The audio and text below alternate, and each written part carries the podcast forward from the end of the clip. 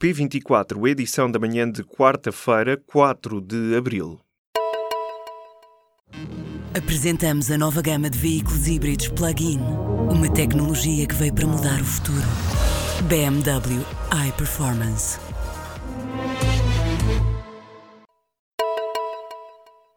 O governo e o PST estão muito próximos de chegar a um acordo que vai dar às autarquias 1.200 milhões de euros. O pacote que transfere as novas competências do Estado Central para as câmaras foi confirmado ao público pelo Ministério da Administração Interna.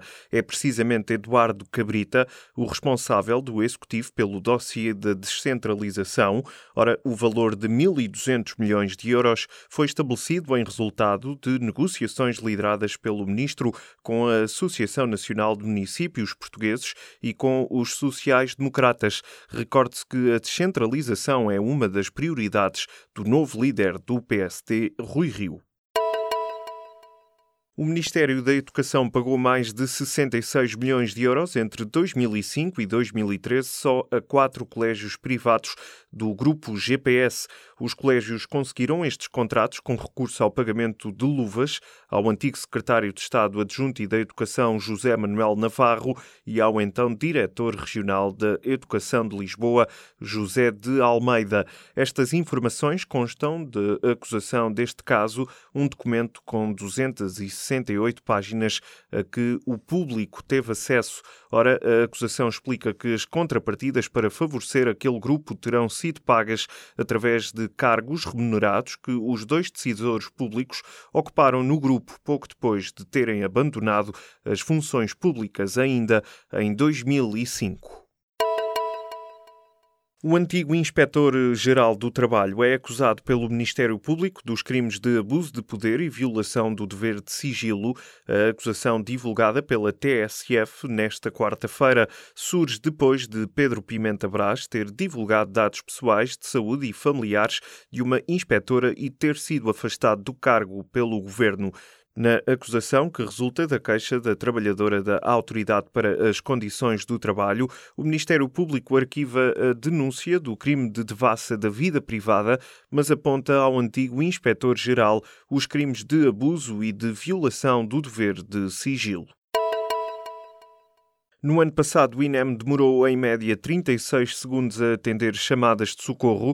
O número corresponde ao dobro do tempo de resposta em 2016, ano em que se tinha verificado um agravamento deste indicador. Questionado pelo público, o INEM diz que o aumento do tempo médio de atendimento deve-se a um déficit de recursos humanos. As críticas à política cultural do governo subiram de tom depois de protestos dos últimos dias. Mais de uma centena de companhias e artistas de todo o país assinaram uma carta aberta a António Costa, onde afirmam que a política cultural deste governo falhou por completo e de forma transversal. Entretanto, o secretário de Estado, Miguel Honrado, admite rever o modelo de apoio às artes e não exclui o novo reforço de verbas, mas pode não ser o bastante para calar a contestação do setor. Quase 30% dos estudantes abandonaram o ensino superior. A conclusão consta no relatório da Direção-Geral de Estatística da Educação e Ciência. Os dados oficiais mostram também que menos de metade dos alunos consegue acabar os estudos nos três anos de duração de um curso. Esta é a primeira vez que a Direção-Geral de Estatística da Educação e Ciência desenvolve um trabalho como este. O relatório conclui ainda que mais de metade dos alunos que entraram com média de 10 valores não acaba a licenciatura. Só 46% termina nos três anos previstos. O comandante do Exército Brasileiro disse estar contra a impunidade no julgamento de Lula da Silva, marcado para esta quarta-feira.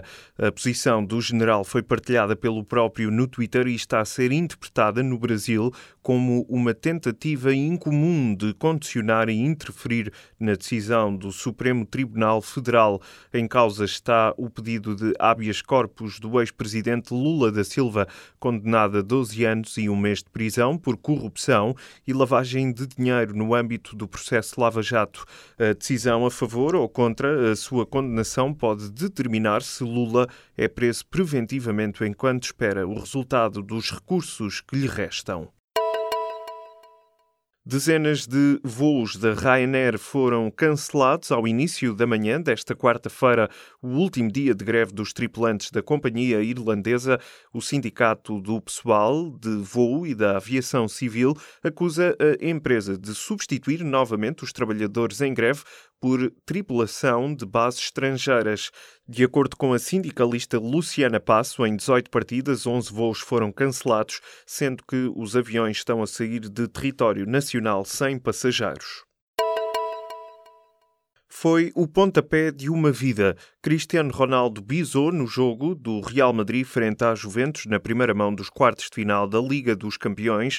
Os bicampeões da Europa venceram o encontro por 3-0, mas o segundo golo de CR7 deu a volta ao mundo. Um pontapé de bicicleta do jogador que faz nesta quarta-feira capa nos principais jornais desportivos da Europa.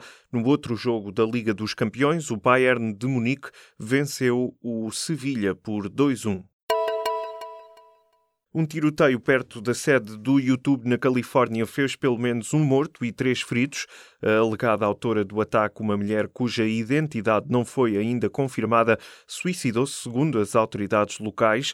As autoridades estão agora a investigar o caso para entender as razões que levaram a suspeita a conduzir este ataque.